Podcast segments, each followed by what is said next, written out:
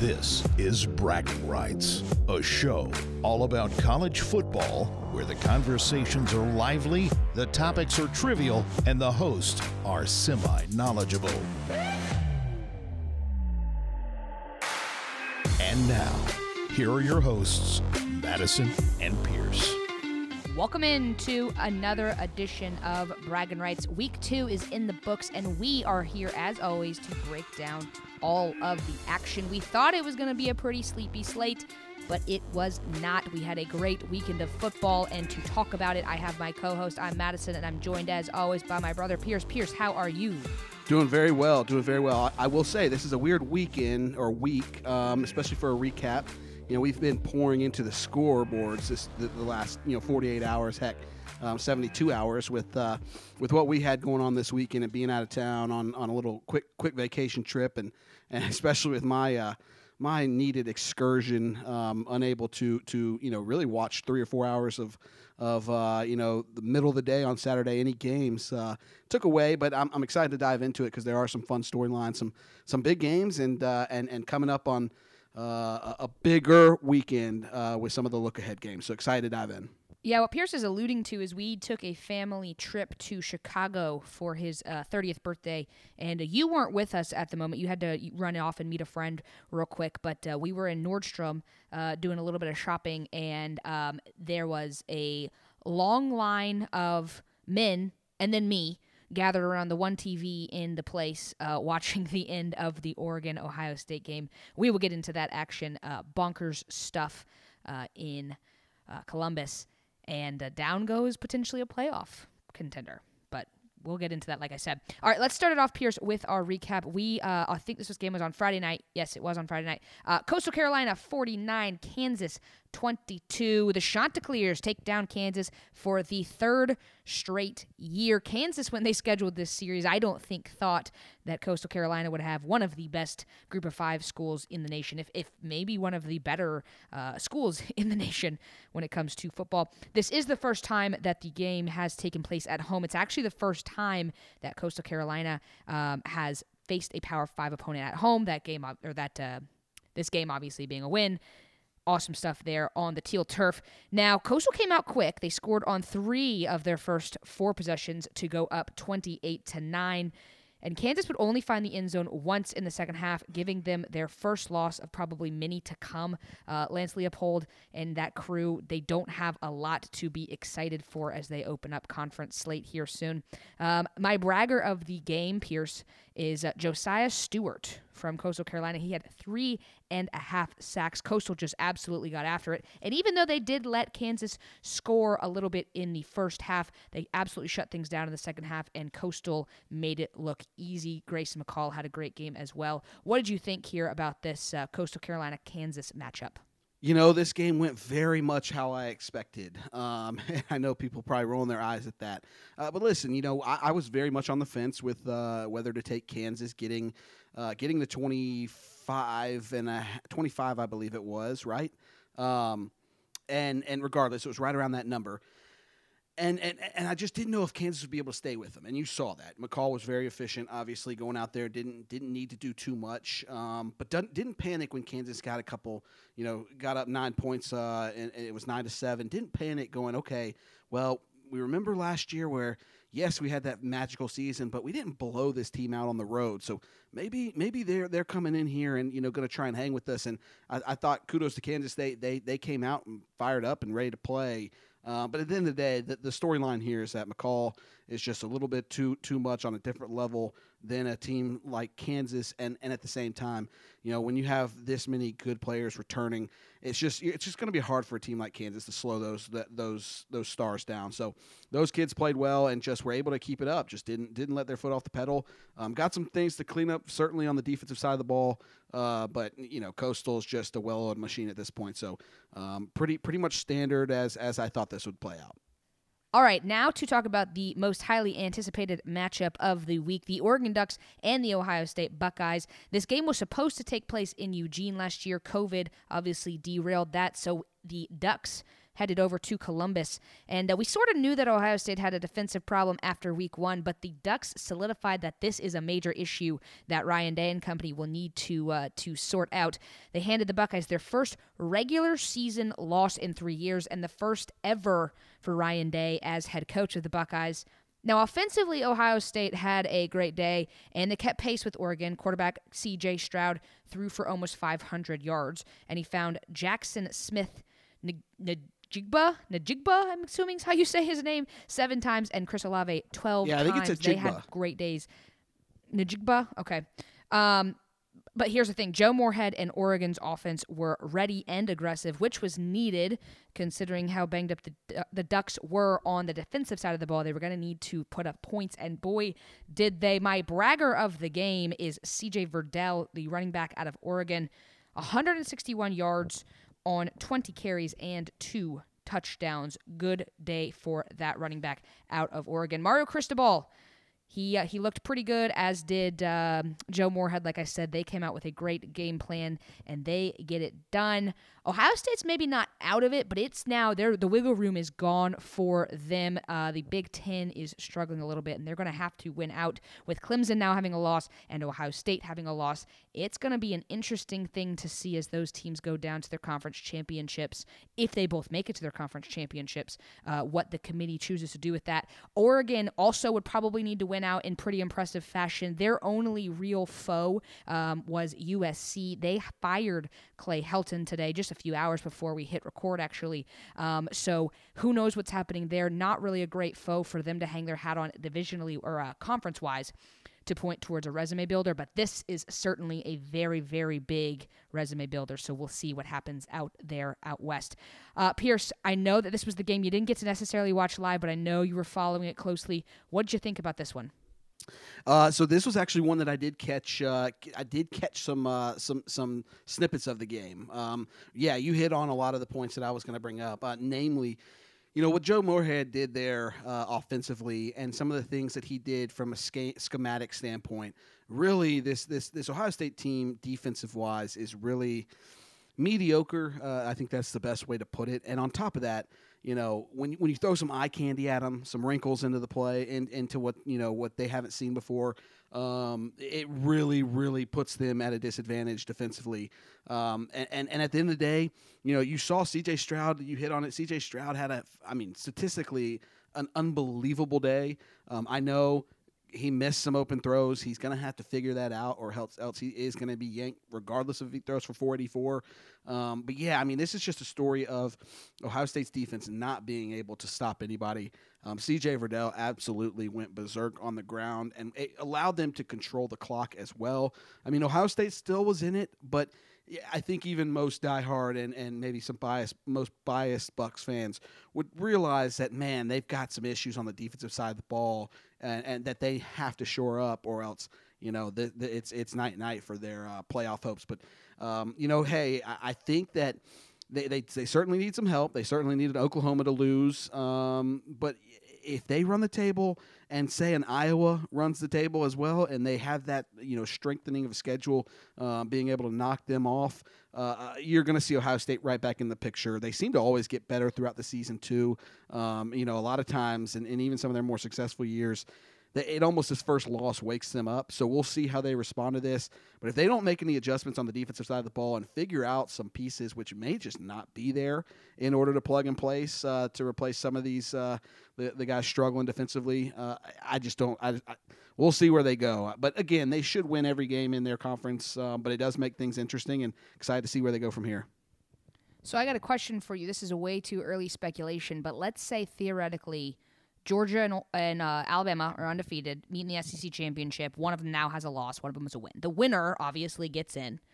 The one loss per the one loss team likely gets in, especially if it's Georgia and they handed Clemson their sole loss and Clemson's undefeated uh, or runs the table rather and wins the ACC championship. So let's just assume you've got those three um, Oregon's going to have to, or uh, not Oregon, Ohio State's going to hope, have to hope that Oregon um, loses a game, and of course that's assuming Oklahoma does not win uh, all of their games as well. But Oregon now has probably the second most impressive victory behind Georgia's win to Clemson. If Oregon wins out and doesn't struggle to any teams in their conference, I mean, an undefeated Pac 12 champion, I don't know how the committee would deny that. We might be potentially looking, like I said, I can't imagine they're going to struggle with many teams um, out west this year. The Pac 12 looks down. I think we could be looking at the first Pac-12 uh, um, representative in the playoffs. I think I think we probably unless they lose to someone like a Stanford uh, or you know I don't think they're going to lose to a Washington or an Oregon State. But if the, you know they lose to a Stanford, I'm just going to throw that out there. Um, or I think they play. I think Utah's in the North as well. Um, then they won't they won't necessarily be in it. But I mean, I think I think Oregon's got a shot now. They got to be pretty excited about that. Yeah, I mean, just to add on a little bit to, to what you just asked, uh, you know, you, you were teeing up that question, and it was funny the whole time you kept saying, "Oh, listen, uh, you know, mark the two SEC schools off, you know, regardless of whether Alabama." I guess you can maybe still keep A and M in there, but I, I I almost feel Dude, like I've seen not without that Haynes King news, and and without Haynes King exactly. But even then, their offense just didn't look like you know it's kind of like Georgia's looked over the last you know four or five years where you got that good defense to hold your hat on, but you're, you're unable to go out there and score many points, and you have these weird letdown games where you're in a battle, even though you probably won the game from a totality standpoint because they couldn't score either. You just shoot yourself in the foot, and and you know you're trying to overcome you know some some hurdles on the offensive side of the ball just um, you know from your lack of of ability to go out there and put up 35 points a game. But uh, you know, so I write the two SEC schools off, Bama and Georgia, as long as you know they they don't have more than one loss. I think Clemson they run the table. They have a very good shot. They probably get in. OU obviously needs to run the table as well. Um, but I didn't think about Oregon, uh, and and I think they, if we, if I remember correctly, they had a pretty good uh, schedule set up as far as who, some of the tougher games that they played in the Pac-12. I believe they caught a couple of them at home. Um, I will need to double check on that. But I mean, yeah, you look at it, and after the first week or so, you know, you saw UCLA, you know, beating LSU, and it seemed like the Pac-12. Boy, could this be the second second best conference? Well, Oregon certainly helped that out, but you saw Washington get blown out, you know, blown out for their second loss of the season. You see USC lose to what a lot of people thought, and I still believe this is one of the worst teams in the Pac-12 in Stanford. Um, so really, the only team, and Utah lost to BYU. So you're looking at it where does you uh, Oregon get that loss? I don't know if they play a UCLA or Arizona State this year. I think they do play the the Sun Devils, um, but maybe it comes from one of them. I don't feel confident about that. So they have Stony Brook this week at home. Then they have Arizona. They go to um, Palo Alto to play Stanford. Then they'll have Cal and UCLA, Colorado, Washington, Washington State, Utah, Oregon State. So really, honestly, the big hurdle there as of right now is UCLA. That's your big well, one. And Utah. I'm not Utah. seeing any roadblocks there. It, it, would it would take a game where they shoot themselves in the foot um, in order to, in my opinion, not not run the table in that weak conference of theirs. Um, so you got to be feel feel good about the Ducks' chances at, at, the moment. I mean, I'll tell you this too. As a Dogs fan, I, I, I, wouldn't mind seeing them, man. I'd feel a lot better playing Oregon than I would uh, uh, a one loss Ohio State or Clemson or Oklahoma. Yeah, absolutely. Well, it'll be interesting. We're obviously way too early after week two to start speculating on that, but uh, as as a um, tertiary Oregon Ducks fan, I uh, certainly am excited about what happened there in Columbus. All right, let's talk about the South Carolina Gamecocks taking down East Carolina 20 to 17. It's the second week for the Gamecocks without named starting quarterback Luke Doty, but they got it done with a last second field goal on the road. I think there was like 13 seconds left when they punched that one through. Uh, now, as for the Pirates, they squandered their chances, unable to capitalize on South Carolina's mistakes, including three turnovers. The bragger of this game, Pierce, I have marked down as South Carolina's defense after allowing a touchdown on the first play of the game. They only gave up 193 yards and racked up five sacks against the Pirates. Now, Beamer did say post game that Doty will be back to 100% next week, but as uh, 32 point underdogs to Georgia going to Athens. I wouldn't be surprised if he doesn't play as much as expected. Don't know why you'd put him up against Georgia's defensive front, um, who we saw what they, did to DJ Uiagalelei. You know, he's just coming off of injury. So I got to imagine you play conservatively, but uh, Beamer ball he might not. Uh, he might come out swinging. We'll see. We'll have to see uh, what uh, what he's got that quarterback on. But 32 point dogs. I mean, you and I remember the days where that was a trap game for us, where we would go out and, and it, we just kind of hoped we would beat South Carolina, squeeze past South Carolina. Usually, it was like the second game of the year. Um, this is a different Georgia team. This is a different South Carolina team. Very interesting to see that line come through. I think I about guffawed in the airport when I saw that. Uh, what do you think here about South Carolina and East Carolina's efforts? you guffawed. Uh, we were in the airport. Oh yeah, you might actually no, you were at your gate. Dad saw the line to that while we were in the busy terminal, and he guffawed so loud.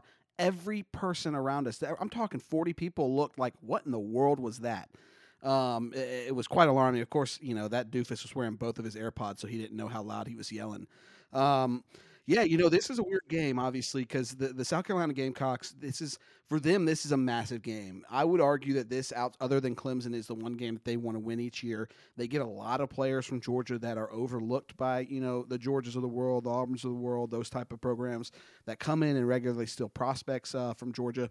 And, and, and I will say, in the past, South Carolina has benefited from playing Georgia early.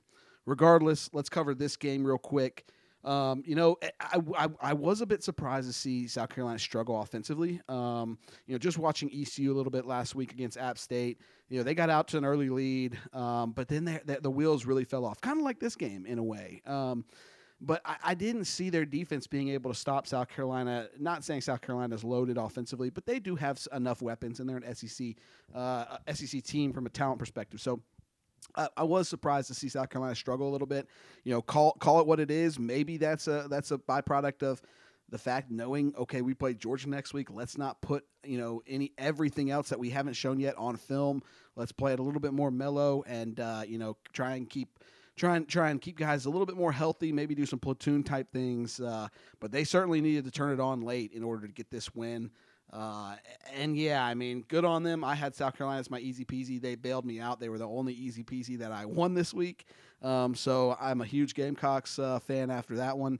But yeah, I just don't see how this team does a does anything against Georgia. We'll see. Rivalry game, like I said, they t- they tend to show up, and it's back to an earlier uh, game in the schedule. Um, you know, Spurrier Spurrier always has that line of you can always trust on Georgia to have a couple uh, couple starters suspended for the second week of the season. Um, you know, with those Athens cops. But uh, anyway, South Carolina they got the win. That's all they needed. Uh, but they they have a long way to go, and um, certainly know that they're in for a uh, an ass whooping here coming up. Pittsburgh forty, Tennessee thirty four. Now, mistakes were abound for these two teams. They were both hoping to pick up a pretty big out of conference win. This was dubbed the Johnny Majors Classic, obviously, with a tie. Uh, Johnny Majors tying those two programs together. Tennessee did get out to an early lead, including a scoop and score on a blocked punt, but then they gave up 27 points to Kenneth Pickett and the Panthers in the second half. In fact, every time Pitt entered the red zone, they scored. So that's not a great um, a great streak to uh, to to have against your team. Tennessee's offense struggled with Joe Milton. He did leave the game with a um, lower leg injury. They did show a little bit of life once Hendon Hooker entered the game, but turnovers and penalties for the Vols, I think there was like 134 yards on 13 penalties that's just going to be too much to outwork no matter how good your uh, quarterback is doing. My bragger of the game, Pierce, it was hard. This game was really honestly not that pretty of a game, uh, but my bragger of the game is Kenny Pickett. He was serviceable, 285 yards on 24 completions. And in a game like this, that's just what you need to do get out, deliver the rock, get it done. And that's just what Pittsburgh did, getting out of Rocky Top with a win.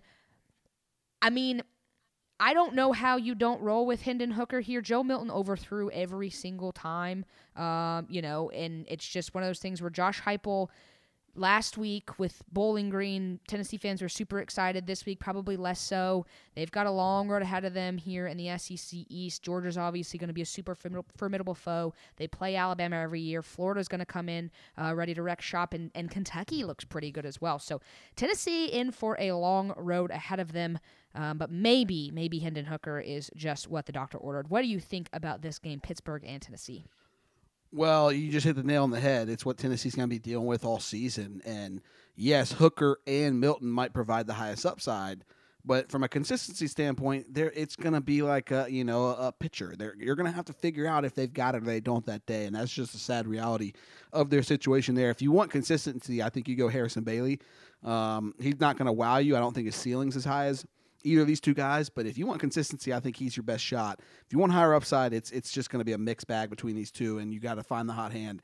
Um, you know, I knew I had the under in, in, this game as an easy peasy. I was super fired up about it. My play of the week.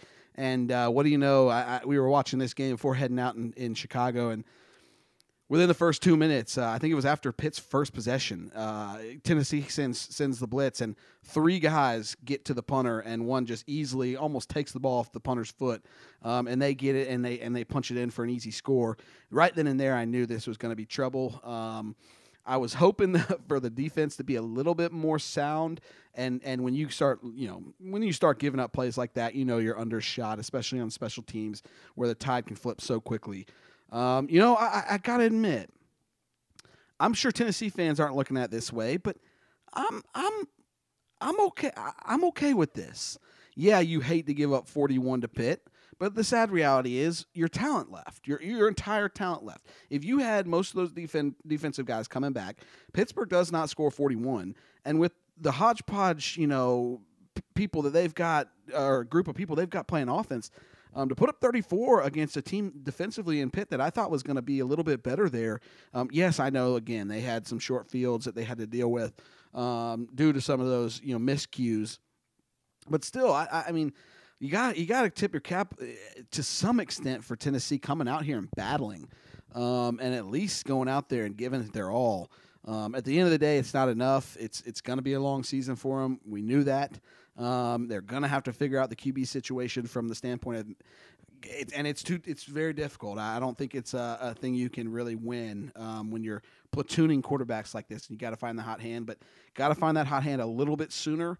Um, but other than that, you know, I, I, will give some props to Tennessee for just coming out and battling and putting up 34 points in what I thought could be a uh, pretty ugly game for Tennessee. You know, I was looking at a 31 to like 10 point or no, like 28 to like 14, 28 to 10 type of game, but also banking on potentially Tennessee not scoring much and Pitt really struggling as well. So, um, you know, tip your, tip your cap to both teams. Tennessee uh, obviously showed up and played well offensively for the most part, got some points on the board, which is, is always great for a fan base that's really struggling. And then defensively, um, yes, they got beat out uh, by Pitt, but tip your cap to them coming into a hostile environment and putting up uh, a, a, good amount of points. So, ugly game. You're right, ugly game, but uh, but a fun one nonetheless.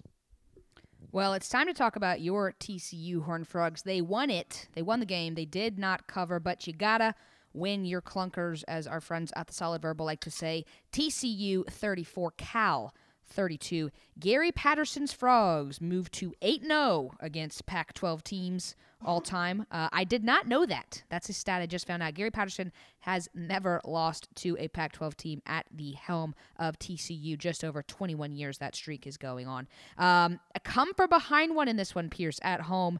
A little scary there for you guys in purple.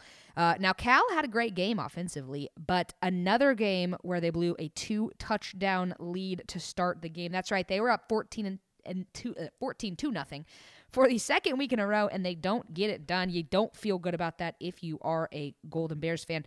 Um, and now, while the Frogs started slow, a 51 yard touchdown run from Zach Evans swung the momentum right before the half, and then they saw an opening uh, second half drive that went 75 yards and ended with a 15 yard reception uh, to Quentin Johnston. My bragger of the week, though, is Zach Evans, the running back from TCU. 190 yards on 22 carries and one touchdown, including the one that really got things going for TCU. So, you know, you come away unscathed, you stay undefeated, you don't love the end line as far as you don't cover. But at the end of the day, a win is a win is a win. You've got a Pac 12 opponent coming to town. You get it done. You got those bragging rights. And at TCU, you, like I said, you win your clunkers. So what do you just think here about your uh, boys in purples uh, game last week? So this was about the point where I started. You know, I had to go on my excursion. Um, it was necessary uh, out to the uh, west burbs of Chicago, which was a whole uh, whole other ordeal within itself. But uh, so I didn't get to watch this game until I got back in the cab. Um, but I followed along closely, and I will say.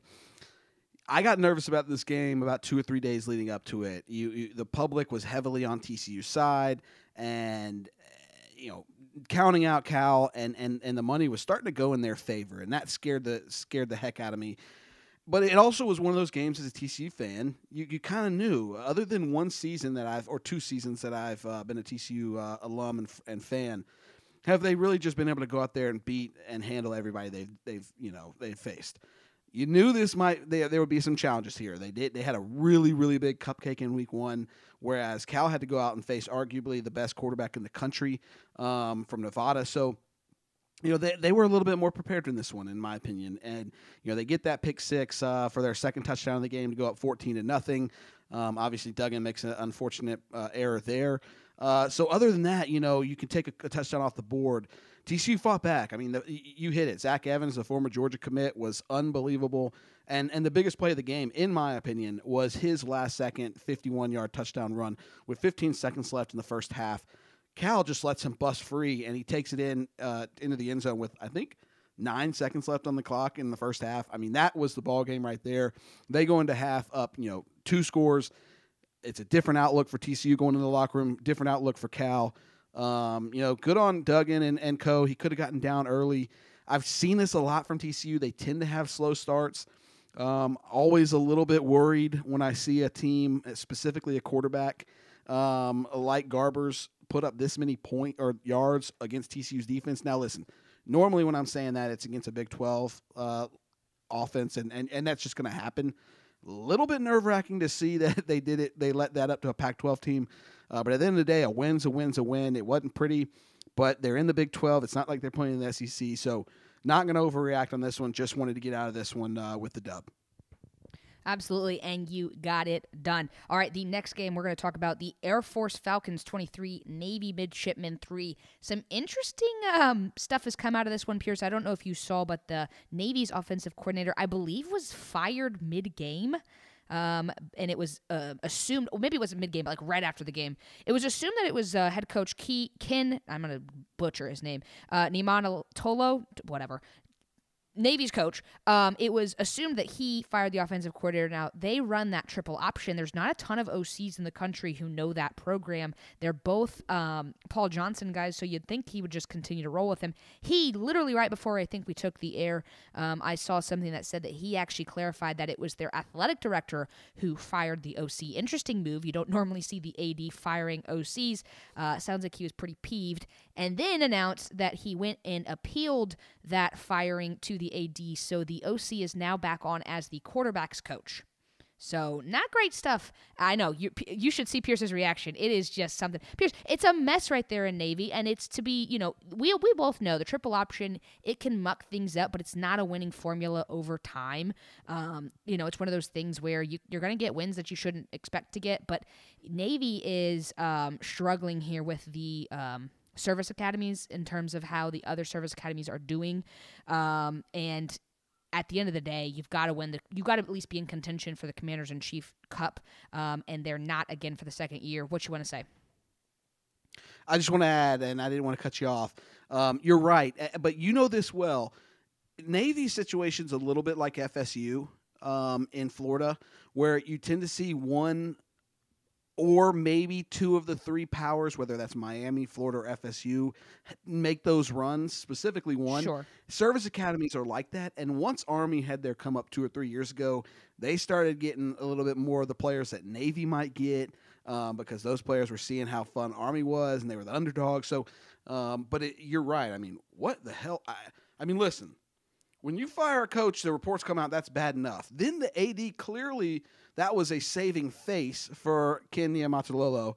And then to pull back and say you're welcome back here, but as a that I mean, you want to talk about major media screw ups? That's as big as it gets.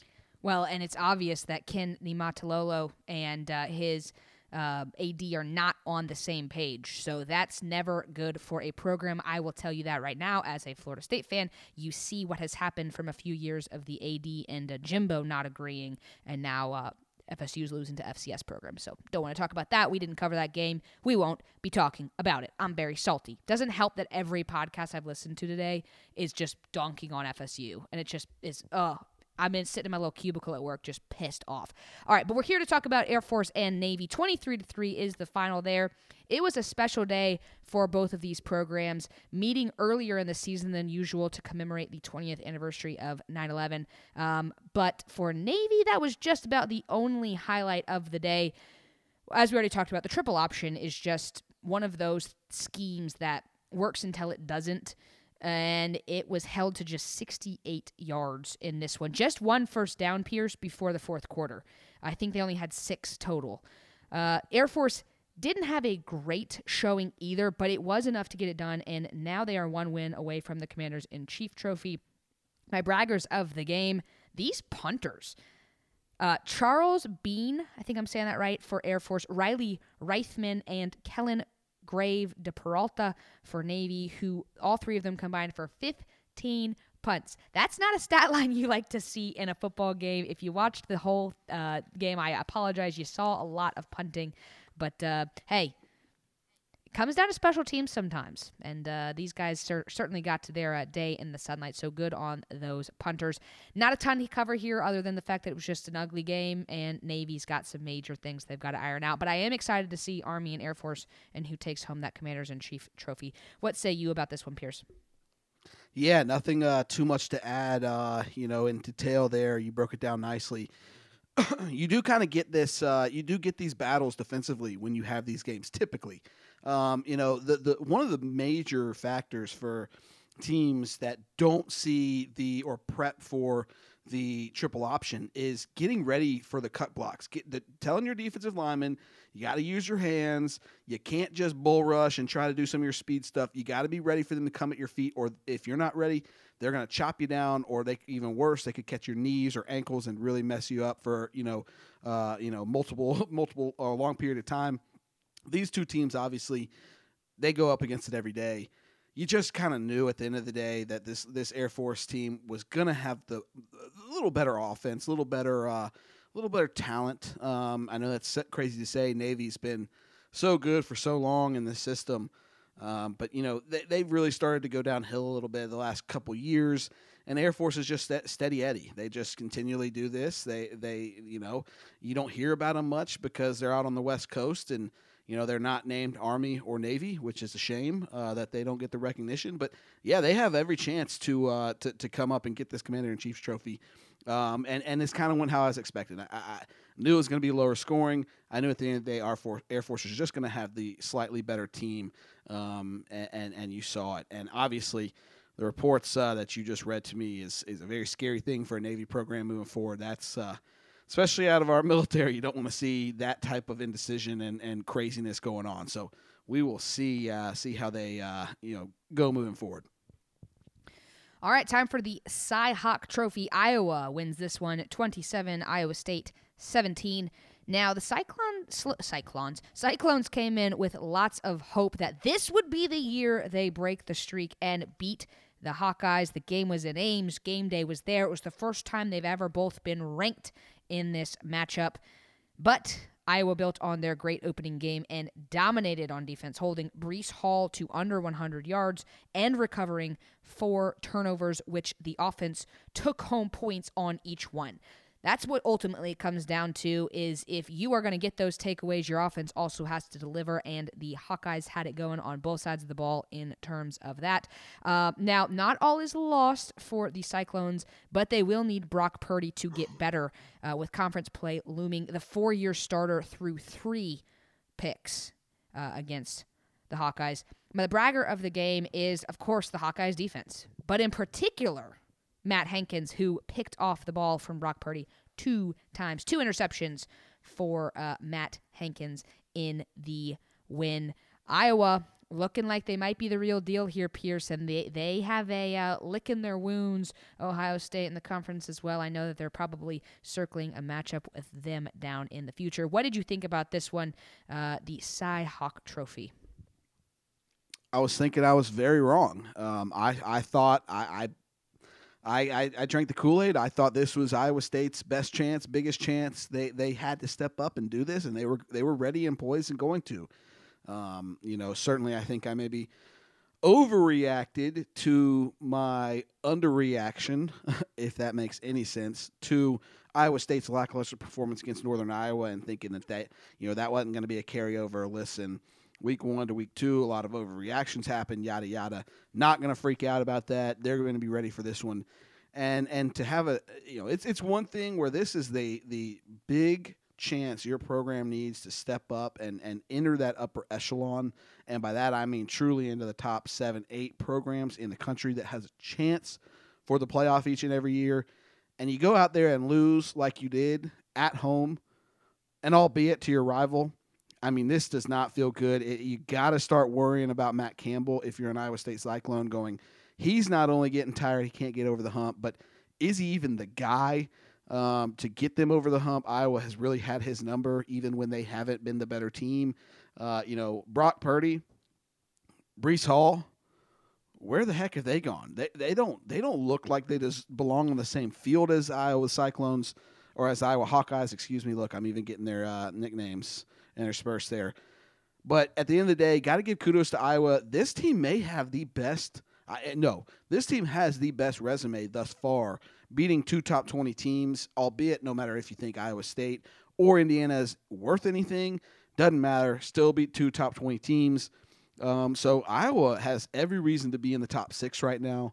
Uh, and and you gotta you gotta be interested with you know think about them finishing this game and and going oh my gosh Iowa State or Ohio State lost this this Big 12 10 is up for grabs this is our year these boys are believing they're they're ready to do it and we're going to see if they're uh, up for the task when they play Ohio State eventually. But um, Iowa looks like the cream of the crop in the Big Ten at the moment. Still yeah. to be determined. Absolutely. You kind of said it a few podcasts ago. It might be the return of defense. Defense biting back this year in Iowa, one of the teams that's leading the way in the return of defense. All right. I loved this game here, Pierce. I had some fun at Texas's expense. Arkansas dominating this one 40 to 21. Texas, of course, being like before the game, you know, oh, well, they're not really a rival of ours. Um, you know, these teams obviously both being in the Southwest, having some uh, bad blood. Pr- playing previously. Uh, now, right on the heels of an announcement that the Longhorns are joining the SEC, I know it's a little bit of old news, but it's still right in everybody's mind. Uh, and a pretty good showing in the opening game of the season. Not great in this one as they traveled to Fayetteville. Arkansas rushed for 333 yards. I said rushed, not total yards. Rushed for 333 yards on the Longhorns. They only punted twice in the whole game, Pierce. But the real story was their defense. They held Texas to 256 yards, the fewest since 2015, and saw Sarkisian bench Hudson Card, who had a pretty good showing week one in the third quarter for Casey Thompson. My bragger of the game is Arkansas head coach Sam Pittman. He was heavily critiqued, still up until probably this game, honestly, was heavily critiqued when he was hired. He had never been the head ball coach. He'd been a longtime offensive line coach, never even been a coordinator. Um, but Arkansas hires him. He knows Arkansas. He loves Arkansas. He's a great guy, pretty good recruiter as well. Um, he brings in Barry Odom. The rest is history. They've had a pretty good defense there in Arkansas, um, and uh, they're they they they go to Athens here in a few weeks. And I was having a conversation with my friend. She's uh, going to be coming to maybe like one game in Athens, and she was trying to debate which ones. And I was like, honestly, Arkansas might be fun. Um, I don't know who they have until they come to Athens, but they're going to be. I, I actually know what they have A and M, but with the news that uh, Haynes King is out uh, their backup did not look good. So that could be another win. I mean, Arkansas could be coming in undefeated to Athens, a homecoming for Sam Pittman. That game could be really fun between the hedges. Um, it's the first time that Arkansas has been ranked since 2016. Uh, and you just kind of love to see it. No fan base in the SEC would I root for. Um, uh, probably harder than Arkansas at this point, other than Georgia, obviously. We don't often play them. I love Sam Pittman, obviously. He was our offensive line coach for a while. I loved every time we got a big stud in the trenches, he'd post those videos saying, Yes, sir. You just love to see it for him. Uh, no fan base has been down in the dumps quite as much as them. And I, I tweeted out, Hey, Texas, you sure you want to come to the SEC? You just uh, lost to probably what was regarded maybe until this year as the second or third worst team in the SEC. And you're going to do this every single week. Oh boy, bring it on. Uh, Steve Sarkisian, not a great showing. He uh, had some tough, tough questions afterwards. Uh, but uh, Arkansas, 40 to 21, getting it done versus the Longhorns.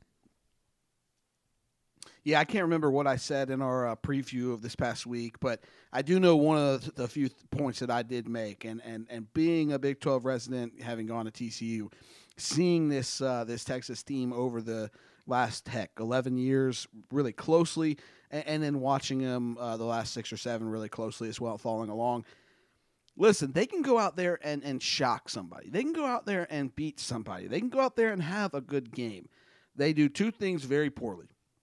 Very much so, they struggle to, uh, you know, build off that. They can't put two big wins together. It seems like they haven't for ten years now. And on top of that, and this was my big concern going into this game, why I had Arkansas money line in the game. Texas just is not there on the offensive or defensive lines. They're just simply not. From an offensive skill point standpoint, maybe they have the better players than Arkansas. To be quite honest with you, it's probably pretty close. But at the end of the day, I could trust Arkansas coming out here with an offensive line as their head coach, offensive line coach as their head coach, along with seeing what they did last year and knowing the personnel they have. You knew that they were just going to make this a very physical slugfest game on the line of scrimmage and try to break the will and also point to Texas and go, Are you ready to play grown man football, which is SEC football? Yes, SEC teams can score nowadays, but at the end of the day, it's about the line of scrimmages, and Texas does not have that. They don't want to have that from the, the players that are there and have been there over the last 10 years. When they get in one of these games, they just they just lay down and let the team just run over them. And it's it's it's a scary thing um, from a mindset standpoint that's going on down there in Austin. And hopefully, Sark, or uh, maybe not hopefully from my stand from my standpoint, but as a Texas fan, you, you got to be sitting there going, hopefully Sark can address this first and foremost. Um, because again, they're going to get the athletes on the outside, whether it's on offense or defense. Um, but yeah, at the end of the day, Arkansas just came out and was the better team. I mean, got up 16 nothing, held Texas to zero points, scored in the first half. And at the end of the day, that's just not going to get it done. So, pretty funny. Uh, it was a pretty funny game. I mean, I, I would be lying if I wasn't sitting there grinning the whole time, going, "Well, golly." I mean, as a TCU fan, bummed that they're leaving because they're kind of screwing TCU, but also as a Georgia fan, going, "Now we got a new guy coming in that has the chance to be, you know, take over this league." It was nice from both ends of the spectrum there. Um, to see that they've they've got a long way to go. So back to the drawing board for them. I'm sure they'll do fine in the Big Big 12. They still have things to play for. Uh, but at the end of the day, Arkansas was just the better team, certainly better on the offensive line, uh, better coached, and at the end of the day, wanted it a whole heck of a lot more than than Texas. So um, a lot of things to, to, to, to be had from both teams going forward, but good for the Razorbacks to get this win. The Mississippi State Bulldogs also got a win. The, they beat the NC State Wolfpack 24 to 10. Now, the Bulldogs got off to a fast start when I'm going to butcher this name. Lideatrick Griffin. Uh, he returned the opening kick 100 yards for a touchdown for the Bulldogs. If you'll remember, uh, he actually he got the momentum started for the Dogs last week as well uh, when that was the uh, impetus of their comeback comeback versus Louisiana Tech. Um, so pretty good showing for him the past two games. Um, Leach's defense was the star here. Notice a theme here. I'm talking about defenses a lot. They held the Wolfpack to just 4.5 yards a play, and their only touchdown for the Wolfpack coming in garbage time. I think there was like a minute left. So doesn't really count if you're counting things uh, stats wise. Sophomore quarterback Will Rogers was much, much better for Mississippi State, throwing for just shy of 300 yards on 33 completion. Uh, NC State lost in the trenches and they never really found their footing to get things rolling. I was high on NC State. I'll admit that that was a miss on me. It, you just never really know what to get with Leach's teams each week. You, you, know, the ones that you think they should blow teams out, they don't, and the ones you think they should get blown out, they don't. So uh, I'll learn that better for next time. Uh, my bragger of the game is, of course, the Mississippi State defense sacking quarterback for NC State, Leary, five times and forcing three turnovers, getting it done. Clanger, clanger. What you think about this one, Pierce? yeah, I, I, this might have been the, the most happy I was about any of my picks this week. Um, really, it was a difference in our in our pick and pod of last week. Uh, you went five and five. I went six and uh, six and four. Um, and at the end of the day, I think actually, now that I think about it, I think you went four, five, and one because I think we had Coastal at minus 25, which I believe that'd be a push. So then I went five, five, and one. Regardless, this was the difference um, in, in, our records. You had NC State. NC State, listen, they're they're a good team. They're going to have a solid season in the ACC. I was just a little too nervous to jump on the bandwagon after a what we saw from Mississippi State in Week One because they looked lackluster and quite frankly, probably shouldn't have won that game against La Tech. But also, again, you hinted on it with the defenses. These teams that are going to hostile environments for the first time in, you know, years, literally, some of them haven't played in front of a full SC crowd in their two years that they've been in college. Um, you knew it was going to be a, a, a, battle for them. Um, and, and at the end of the day, Will Rogers and company, when they're the underdog, they have a they have as good a chance as anyone. Um, the old pirate down there loves being the underdog. He relishes it. And, uh, you know, they came out and, and, and got it done here. And, you know, Devin Leary did have a solid performance. He did have that one pick. That That's tough.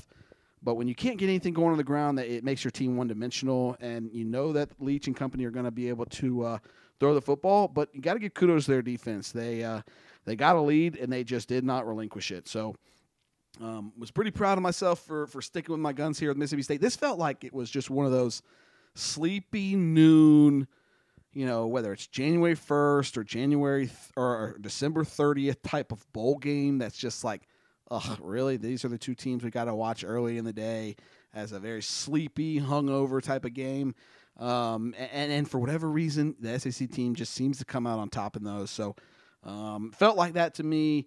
Uh, give kudos to Mississippi State Mike Leach. I'm sure they'll uh, have a big letdown here next week. I don't know who they play, but I'll just throw that out there because if they're favored, if they get any hype, they're in trouble. But um, NC State's got some things to work on. They know they go back to the drawing board for them, but they do have the advantage of playing in a weaker ACC conference. So um, both these two teams have things to work on.